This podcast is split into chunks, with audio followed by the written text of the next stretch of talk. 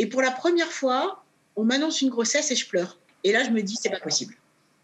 Je ne peux pas pleurer de tristesse pour quelque chose d'aussi merveilleux.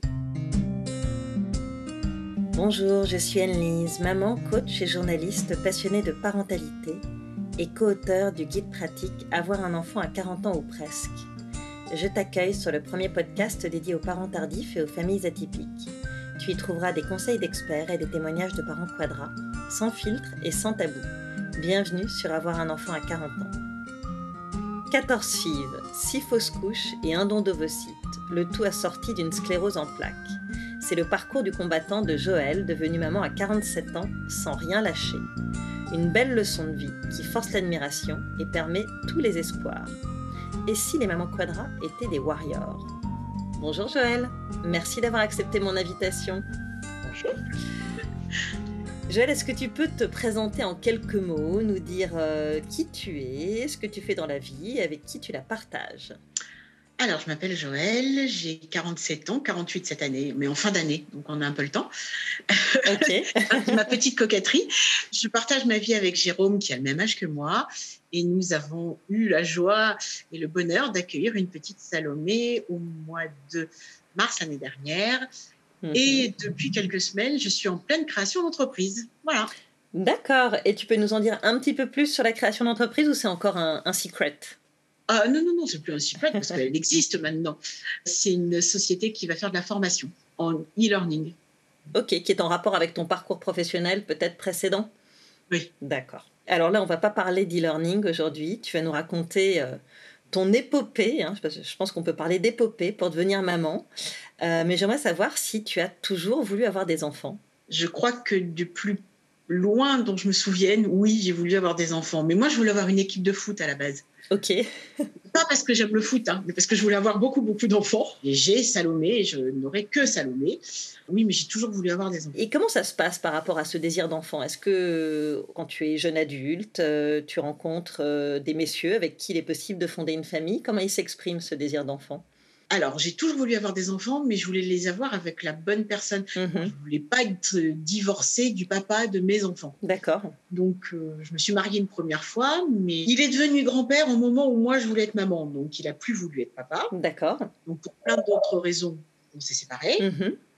C'est quelqu'un de génial, hein, mais, mais voilà, c'était pas le moment. Mhm. Euh, j'ai rencontré quelqu'un d'autre, mais je me sentais pas du tout d'avoir des enfants avec lui. Pourtant, on est restés très longtemps ensemble. Et quand j'ai rencontré Jérôme, je me suis dit, c'est lui. Tu avais quel âge? 37 et demi 38 On était déjà vieux. Au bout de 15 jours, on parlait d'enfants, alors qu'on vivait loin l'un de l'autre. Que... Une évidence. Oui. Et comment se passent les premiers essais bébés? Alors, je savais que j'avais quelques soucis plus ou moins importants, plus ou moins graves, mais que personne n'avait nommé Mhm. quand j'avais 25-30 ans que ma gynéco a fini par nommer en me parlant euh, d'adénomiose et un peu d'endométriose. Mhm. Donc, il me dit ce serait bien de faire un bilan de fertilité. Donc, je rencontre Jérôme en novembre et on fait le bilan de fertilité en février. On nous dit oh ben non, tout va bien. D'accord. Mais par contre, euh, vu l'adénomiose et la petite endométriose, ce serait quand même bien de passer par une PMA, ce sera quand même plus facile. Pas de problème. Sauf que moi, je vis à Paris à l'époque, que lui vit à- là où nous vivons actuellement, à côté de Bourg-en-Bresse. Moi, j'arrive dans la région, je trouve un médecin à Lyon qui nous fait tous les tests qu'il manque. euh, il manque toujours quelques tests suivant les gynécologues. Mhm. Puis il nous dit, pour moi, il n'y a pas de souci, vous allez bien tous les deux, on peut lancer une FIV euh, et on la lance pendant l'été, Mhm. qui est positive, mais qui ça va être l'une des X fausses couches. Et tu la vis comment celle-là, cette première fausse couche? C'était le galop d'essai. Ok, donc tu t'inquiètes pas trop. En fait, Oui, tu c'est ça. dis ça marche pas à tous les coups, Bah, J'ai pas 20 ans. c'est normal. Bon, ben voilà, euh, ça, ça arrive. Surtout Mhm. que là, c'est pour le coup, la première, que je compte même pas en tant que fausse couche dans les 14 que j'ai eues, parce qu'elle est euh, relativement tôt. Si j'étais pas en parcours PMA, je pense que je m'en serais pas aperçue. Mhm. Et puis comme ça, on va en enchaîner 14. Alors justement, entre 38 et 43 ans, tu vas faire 14 fives et vivre 6 débuts de grossesse qui se soldent à chaque fois euh, Mm. par une fausse couche. Pourquoi est-ce qu'il y a tant d'acharnement autour de ce parcours de PMA Pourquoi est-ce qu'on fait 14 fives sans se dire à un moment euh, stop? Parce qu'on a un fort désir d'enfant, parce que notre gynécologue nous dit il y a tout pour que ça marche. Mhm. et on a envie de croire en la médecine. Alors qu'on la met souvent en, en cause, où il y a plein de fois on se dit non, mais il raconte que des carambouilles. Et ben non, là on a envie d'y croire. Bien sûr. On a envie de croire en eux. On continue jusqu'- enfin, vraiment jusqu'au dernier moment parce que ma dernière FIV, je l'ai faite dix jours avant d'avoir 43 ans. Donc à la limite. Et comment ton corps vit et encaisse ces stimulations successives? Il le vit mal, mon corps, au bout d'un moment. Je grossis, j'arrive pas à reperdre derrière le poids que je prends, je finis en obésité morbide D'accord. hein, à 43 ans. J'ai eu une sleeve depuis, hein, euh, donc on perd tout ce poids parce que je ne le Mhm. perdais plus. On dit, oui, non, mais il faut faire attention, machin. C'est hyper simple de dire faut faire attention, mais euh, dans la vraie vie, euh, ça marche pas aussi facilement. D'autant que c'est le traitement qui te fait grossir. Entre le, le traitement et les débuts de grossesse, parce que moi, quand je fais des fausses couches, je les fais, à part là, quelques tout petits débuts de grossesse, euh, tout léger, léger, moi, je fais des fausses couches à 5 mois. Donc, on a commencé à grossir à 5 mois. Ouais, bien sûr. Et donc, c'est pour ça qu'on a envie d'y croire, parce qu'il y a des accroches, il y a des belles accroches, et euh, et il n'y a rien qui dit pourquoi ça ne continue pas. On a beau faire des tests génétiques, on a beau faire des autopsies, il n'y a rien. Tout va bien. C'est incompréhensible de la part des médecins, c'est incompréhensible de notre part. Sauf que euh, on n'en parle plus à personne Mhm. parce que c'est plus possible qu'on veut plus, on veut plus parler avec les autres. Ouais, bien sûr. Alors, 14 FIV entre 38 et 43 ans, ça veut dire que tu les enchaînes à quel rythme? Dès que je peux recommencer, je recommence. Dès que tu peux recommencer, tu recommences, donc tu laisses passer quoi? Un ou deux cycles? Et tu te relances maximum. Au maximum, parce que je laisse surtout passer le fait de tomber enceinte, de perdre ce bébé, d'attendre un cycle et de recommencer parce que je l'enchaîne, parce que je me dis c'est pas possible. Tout le monde me dit en plus sur une fausse couche, on retombe facilement enceinte derrière. Euh, Mhm. donc oui, c'est vrai, mais, mais c'est pas naturel à chaque fois. C'est toujours via une PMA. Et vu qu'il n'y a aucun embryon congelé, Mhm. à chaque fois, il faut tout recommencer. Ouais, c'est ça. À chaque fois, tu repars sur une stimulation. Ouais. Mais je pense que euh, mes ovocytes n'étaient pas viables. Mhm. ils ont mon âge et qu'à force de venir ponctionner, ponctionner, et ben, il reste que ceux qui n'auraient jamais dû être. Hmm. Tu disais que tu avais fait des tests complémentaires, des tests génétiques. Est-ce que tu peux nous en dire un peu plus? On combine mon ADN et celui de mon mari et on voit pourquoi, euh, pourquoi ça marche pas naturellement. Est-ce qu'il y a des problèmes de compatibilité? Mhm. On a fait un test sur la glaire. Mhm. Je pense qu'on a passé à peu près tous les tests, sauf ceux qui ont fini par nous donner une fenêtre d'implantation dont personne nous parle, à part le gynéco, mais trop tard. Et alors, quels sont ces tests? Le Testera et un autre dans, du même acabit qui donne des fenêtres d'implantation. On va voir vraiment ce qui se passe au niveau de l'utérus. Ouais, on s'aperçoit que j'ai pas un cycle classique. Mhm. J'ai un cycle de 28 jours, mais mon ovulation ne se fait pas à 14 jours. Elle se fait un petit peu avant. Que si on veut faire une, une Mhm. vraie bonne implantation, il faut la faire un peu avant. Il faut me donner euh, un peu de boost avec euh, du Lovenox parce que je, Mhm. je coagule trop vite.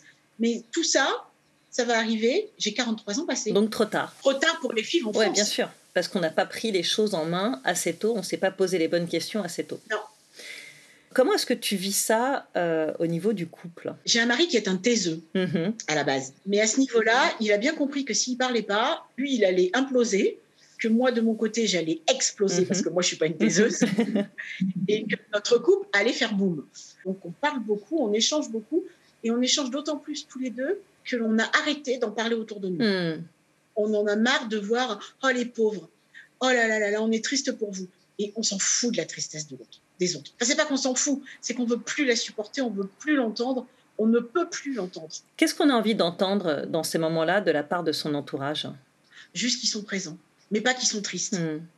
pas qu'ils sont malheureux. Parce que les plus malheureux, ça reste nous. Bien sûr. C'est horrible ce que je suis en train de dire, ça paraît très égoïste, mais c'est tellement ça. Quoi. Enfin, on n'avait plus envie d'entendre dire Oh là là, les pauvres, ils n'arrivent pas à avoir d'enfants. Oh, pourtant, ils le méritent. D'abord, c'est pas un droit, Hmm. un enfant. Bien sûr. Nous, on avait cette envie euh, viscérale de l'avoir. Ouais, on sait qu'on est allé trop loin en France, on n'aurait pas dû aller aussi loin. On a trouvé ça dommage de voir une psy que après, Mhm. Après, c'est-à-dire passer les 43 après ans 43 ans. Ouais. On nous l'a pas proposé avant, on nous l'a proposé quand plus rien n'était possible en France. Ouais, C'est fou. Et je trouve ça dommage. Bien sûr. Mais il y a un vrai manquement en France par rapport à ça. Ouais. Parce que si on nous l'avait proposé avant, peut-être qu'on n'aurait pas été aussi loin. Mhm. Parce que je pense que le médecin nous en a parlé du don d'ovocytes à l'étranger, pas en France parce que c'était déjà entre guillemets trop tard. Peut-être qu'on l'aurait plus écouté. Mhm. on aurait fait les démarches bien avant. Mais euh, si on nous avait dit oui, après 40 ans, oui, ça va être compliqué. Il y a d'autres choses possibles. Nous, on a essayé l'adoption et puis ça n'a pas été possible. C'est-à-dire? Au départ, on nous a accordé un agrément qu'on nous a enlevé parce que j'avais une sclérose en plaques. Et parce que j'ai eu l'honnêteté de le dire. Alors justement, cette sclérose en plaques, à quel moment elle survient? Elle survient tôt puisqu'elle arrive. Le nom sclérose tombe en, en octobre 2013. Et, qu'est-ce qu'elle va avoir comme impact justement sur les traitements et sur ton infertilité? Alors sur mon infertilité, j'en sais rien. Sur les traitements, ça fatigue encore plus. Ma neurologue a très très peur que ça enchaîne un handicap physique. D'accord. Elle comprend mon envie d'enfant, mais elle a très très peur de ce qui va se produire à force d'avoir tous ces traitements à base d'hormones. Et mais bon, ça va, ça a tenu, donc. Mais c'était pas gagné. Comment tu réagis quand tu apprends ça et que tu sais que potentiellement tu prends un risque en continuant des traitements euh, liés à ton infertilité? Je prends le risque à deux. Et je vois aussi autour de moi des mamans en fauteuil, parce que c'est pas mon cerveau qui va partir en cacahuète, mhm. c'est mes jambes mhm. qui risquent de partir. Je vois des mamans en fauteuil et elles s'en sortent. Donc je me dis, au pire, voilà, elle aura une maman en fauteuil, une maman différente. Alors déjà, je vis dans un village où je suis la seule de couleur, et ben elle aura un truc de plus. C'est là qu'on voit quand même la puissance du désir d'enfant. Ah oui, mais je me dis qu'on a été un peu inconscient, hein, clairement, hein. et que tout se termine bien. Je touche du bois. Euh, c'était pas gagné. Bien sûr. Alors, est-ce qu'à un moment, vous faites une pause, justement, à l'issue de ces 14 fives? Oui. On s'arrête. Je fais ma dernière insémination, enfin, ma dernière FIV, dix jours avant mon anniversaire, donc le 11 septembre 2016. Je fais ma dernière fausse couche en décembre, juste avant Noël. Et là, je dis stop. Je dis à mon mari, écoute, on a de la chance, on a des neveux, des nièces on va faire super tonton et super tati, c'est très très bien comme ça. Hmm. Donc là, vous tirez un trait sur euh, ce projet d'enfant. Ton compagnon est d'accord? Il est dans le même état d'esprit bah, C'est surtout qu'il ne peut pas le faire tout seul. Il n'a pas le choix.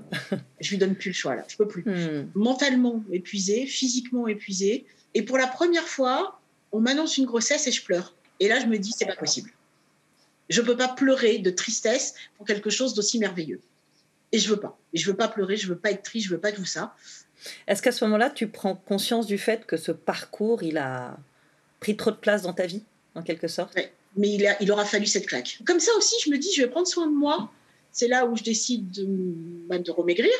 Et que je me dis, si je me retrouve en fauteuil, même sans enfant, et eh ben, euh, en pesant 115 kilos, c'est pas possible. Mmh.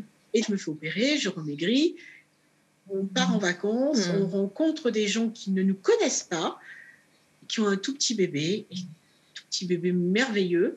Et ce petit bébé est né d'un don d'ovocytes à l'étranger. D'accord. Et donc on rentre et puis euh, sans se le dire, chacun de notre côté, on va regarder. Mm-hmm. Sauf que moi, je prends rendez-vous avec le gynéco de PMA qui nous a suivis depuis le début. Ok. J'y vais toute seule. J'arrive avec euh, quatre enveloppes, avec quatre noms de cliniques, avec tout ce que j'ai eu en devis, en machin, en bidule de clinique. Donc, je lui laisse tout ça. 10-15 mm-hmm. jours après, il m'appelle, il me dit écoute, je les ai tous appelés, ils font tous la mm-hmm. même chose. Par contre, l'Espagne et la Belgique, ils sont fous. Ils étaient à 2000 euros au début des années 2000, ils sont passés à 10 ou 12 000 aujourd'hui, c'est des grands malades.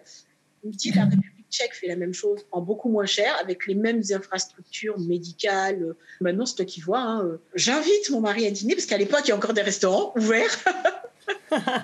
C'était la belle époque. C'est ça, c'était encore la belle époque. Et je lui raconte ce que j'ai fait. Il me dit c'est rigolo parce que moi j'ai fait la même, sauf que j'ai pas appelé, euh, j'ai pas appelé Philippe. Philippe c'est le médecin, les gynéco de PMA. Mhm, mhm. Il me dit c'est cher. Euh, est-ce qu'on en a les moyens et tout. Je dis ah non on n'en a pas les moyens. Ça c'est une certitude. On n'a pas les moyens. Surtout pas l'Espagne. Je lui dis mais euh, on a des amis. Si on leur demande un petit coup de main, pas des grosses sommes, si chaque couple qu'on connaît très mhm. très bien, qui sont très très très proches, nous aide à hauteur de 20, 30, 50 euros. Ça nous fait faire attention pendant euh, quelques mois, mais c'est pas non plus injouable. Donc on envoie un mail qui est plus ou moins bien reçu par hmm. certains. on se retrouve avec des gens qui, euh, mhm. comprennent notre démarche et euh, certains qui ne comprennent pas. Il nous faut une certaine somme, on arrive à cette somme-là. L'autre partie, on l'a. Donc là, c'est le principe du crowdfunding, en fait. Complètement. Voilà, mais pour la PMA. Ouais, c'est ça. Excellent. Et donc, on décide de partir à Sanus, enfin, en République tchèque. On y va une première fois en avril. Oui. Petite question par rapport au choix de la République tchèque. Tu es métisse. Mm.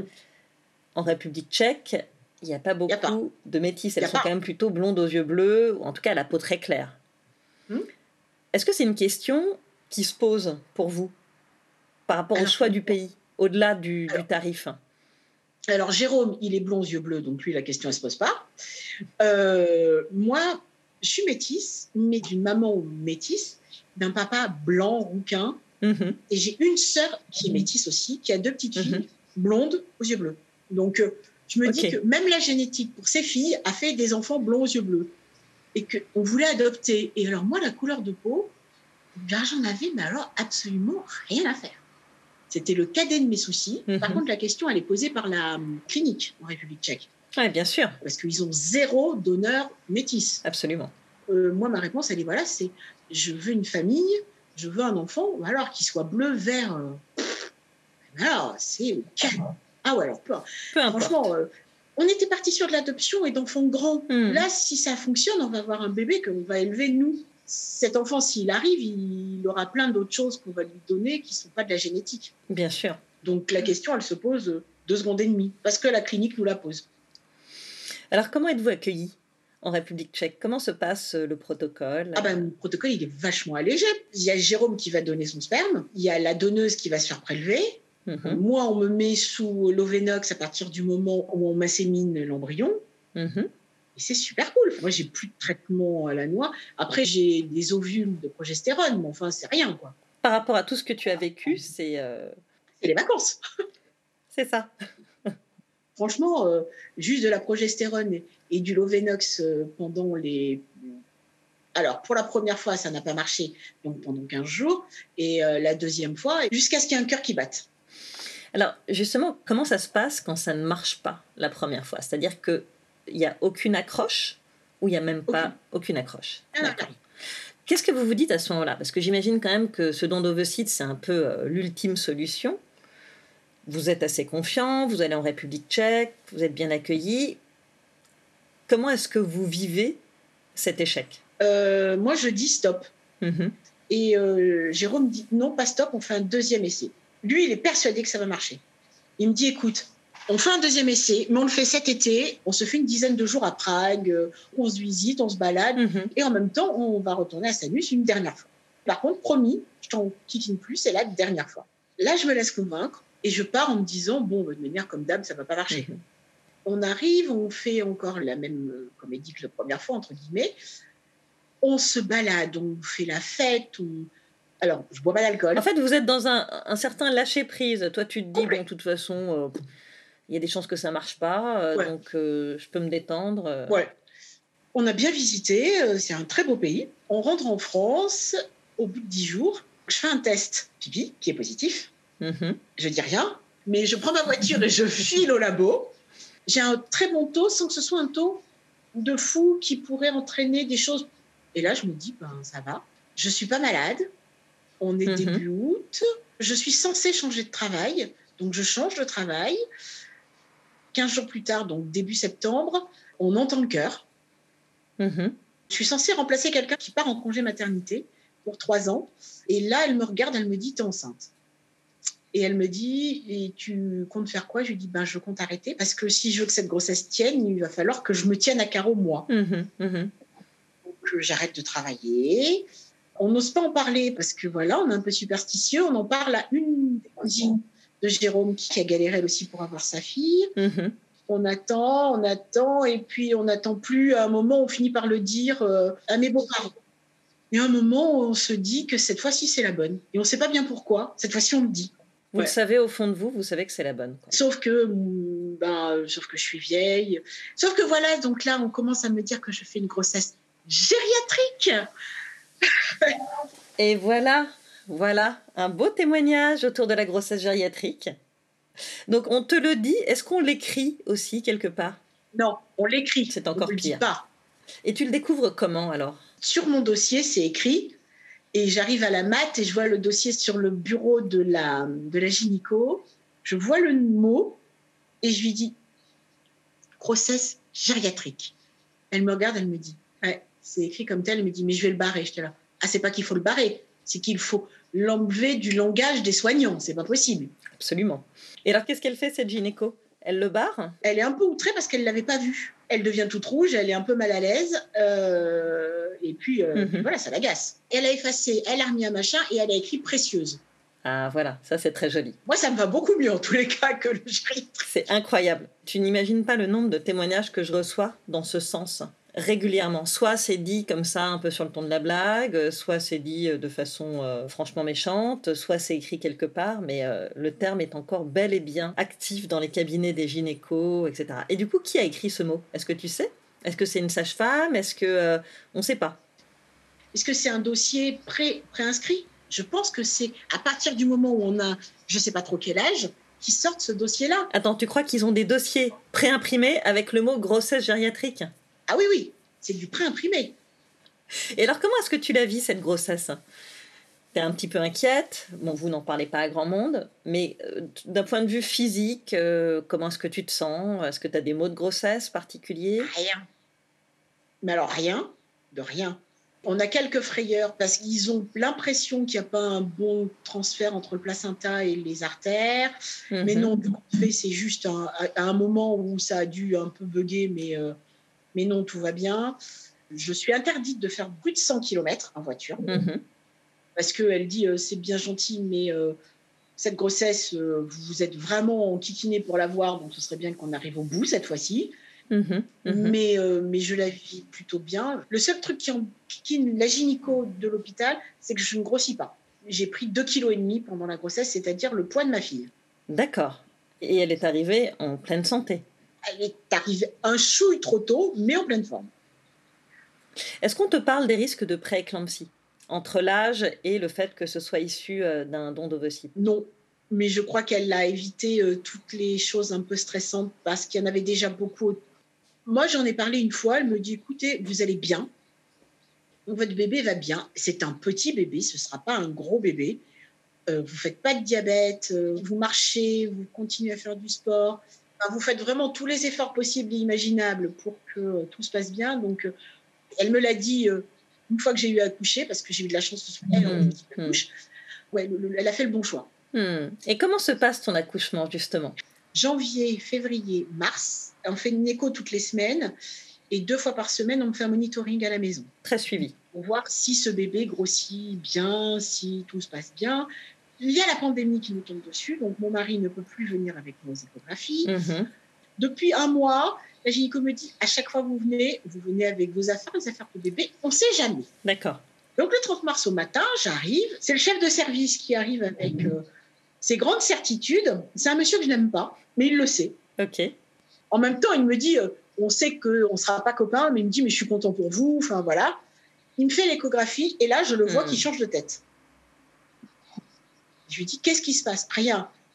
Me la faites pas à l'envers, qu'est-ce qui se passe? Il me dit, vous allez monter faire un monitoring en haut.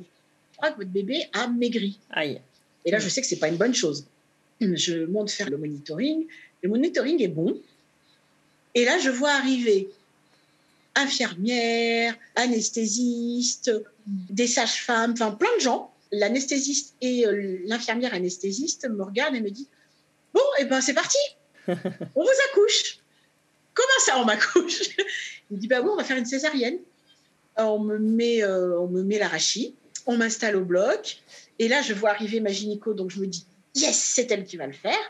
Et puis, euh, elle me dit Bon, ben, on va y aller. Elle me dit Mais par contre, vu toutes les opérations, les machins que vous avez eus, elle me dit, bon, ça va peut-être mettre un peu de temps pour que j'arrive au bon endroit. Enfin, elle m'explique tout. Elle me dit, s'il y a des questions, vous n'hésitez pas. Et puis, on parle au fur et à mesure. Elle m'explique qu'elle est en train de couper tel machin, Mhm, tel mhm. truc. tel- Ah, donc tu la vis vraiment en direct, cette césarienne? Ah oui. Alors comment se passe cette rencontre avec euh, cet enfant tant attendu? Je l'ai entendu pleurer, mais il y avait un truc qui allait pas. Je pense qu'elle avait avalé. Il y a un Mhm. truc qui s'est pas bien passé. euh, Peut-être voilà, un peu de liquide amniotique Ah. ou ce genre de choses Ouais, un peu de liquide amniotique. Enfin voilà, ça allait. C'était pas. Sauf que je l'entends pleurer, donc je sais qu'elle est vivante. Et j'entends le pédiatre derrière dire Ah, vous m'avez fait venir pour rien, elle va très bien cet enfant. Parfait.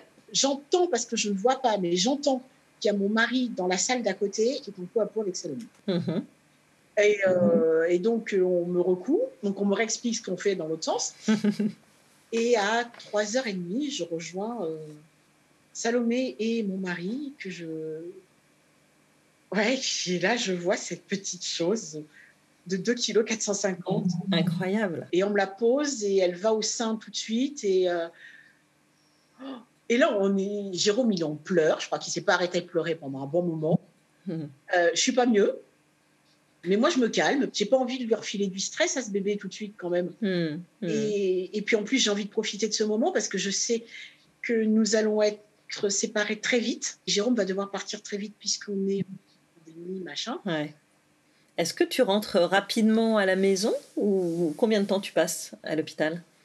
Alors, je suis rentrée le lundi, je suis sortie le vendredi parce que j'ai eu la chance de trouver une, une sage-femme qui accepte de venir le week-end à la maison parce que les trois sages-femmes qui sont autour de chez moi sont toutes atteintes de Covid. Ah oui, c'est ça aussi d'accoucher en période de Covid. C'est vrai qu'on n'y pense pas forcément, euh, mais bien sûr, ça, ça. ça a des répercussions de toutes sortes. Ouais. Donc, je suis sortie le vendredi, c'est long, hein, euh, cinq jours. Non, mais c'est surtout le lundi soir qui a été drôle parce que euh, gentiment, à la base, les sages-femmes ont voulu me prendre Salomé pour que je puisse dormir. Et là, j'ai regardé, j'étais là, la première qui touche, la mort. Elle n'avait peut-être pas ton historique. Elle savait peut-être pas depuis combien de temps tu attendais cet enfant. Et donc, tu sors de cet hôpital euh, en plein confinement. Et vous allez donc vivre les premiers mois euh, confinés tous les trois ensemble. Et ça, c'est chouette. bah oui, parce que euh, d'habitude, il y a toujours euh, tout le monde qui vient pour rencontrer le bébé, le machin, le truc. Et là, on n'est que tous les trois et personne ne peut venir. Et ça, c'est génial. Mhm. Je n'ai pas partagé ni mon mari ni ma fille avec qui que ce soit. Hmm. On a juste triché le, jour où je suis sortie. On est passé devant chez mes beaux-parents, on s'est arrêté. Ils ont vu la petite, mais ils l'ont vue de la voiture on est reparti. Mais après, non, c'était chouette. Et puis, euh, en plus, moi, j'allaitais. Euh, on était en cododo. Euh, on était vraiment tous les trois, tout le temps. Comment est-ce que tu gères la fatigue de la jeune maman? À deux, on s'est bien partagé les tâches. Alors moi, j'ai cette faculté, Jérôme aussi, c'est que nous, on nous met dans un lit, on dort. D'accord, tu récupères bien. Moi, je me suis calée 100% sur Salomé. Donc elle se réveille, je lui donne le sein. Enfin, Jérôme la change, je la récupère, je lui donne le sein, on se recouche. Hmm. Donc quelque chose d'assez fluide ah et d'assez évident ah pour le coup. au cours de ces premiers mois. Et c'était bien parce qu'on était tous les trois et que tous les trois. Hmm. Merci le confinement. Ah ouais, complètement. Donc tu es maman à 47 ans d'une petite fille de 10 mois, tu habites un petit village. Quel regard portent les autres mamans sur toi? Et comment est-ce que tu vis ton âge? Mon âge, je le vis bien. Je ne sais pas comment Salomé le vivra plus tard. Je suis une maman boulée parce que euh, je suis euh, peut-être un peu plus cocon sur ma fille. Hein. Mm-hmm. J'essaye de lui laisser faire ses expériences. Mm-hmm. Je prends sur moi. Mm-hmm. il y a des fois où bah, c'est compliqué. Tu te sens un peu protectrice? Je suis une vraie lionne, là. Est-ce que tu as l'impression que ton âge influe aussi sur ta façon de l'éduquer? Ce qui influe sur ma façon d'éduquer, c'est surtout que j'essaye d'avoir un maximum d'éducation par la bienveillance. Mhm.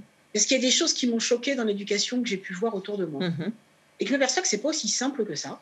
Tout à fait. Et je pense que je me remets beaucoup plus en question que je me serais remise en question à 20 ou 30 ans. Mhm. Donc j'essaie de faire attention à ce que je fais à ce que je dis, aux mots que j'utilise. Même si Salomé, elle ne les reproduit pas, je pense qu'elle les comprend. Mm-hmm. Mais c'est des choses toutes bêtes. Hein. Euh, quand j'entends euh, certains dire Ah, bon, on va te changer les fesses. Non, on ne lui change pas les fesses, on lui change une couche. Tout à les fesses, elles vont rester. Laisse-la un peu pleurer, on va lui faire ses poumons. Enfin, ça lui fait ses poumons. Non, des poumons, elle en a déjà deux, c'est bon. Foutez-lui la paix, elle ne va pas les faire. Mm. Est-ce que c'est quelque chose qui est complètement intuitif ou euh, est-ce que tu as lu des livres sur l'éducation, peut-être pendant la grossesse ou à l'arrivée de Salomé Je n'ai rien lu pendant la grossesse par peur. Mhm. Euh, en tous les cas, sur l'éducation, rien. Je ne voulais pas. Euh, ma sœur m'a donné euh, 10 livres sur euh, l'éducation. C'est bien, tu as de quoi lire. Oui, ben, et puis non. J'ai lu les livres sur les jeux qu'on pouvait faire avec un bébé, au fur et à mesure qu'il grandissait. Mhm.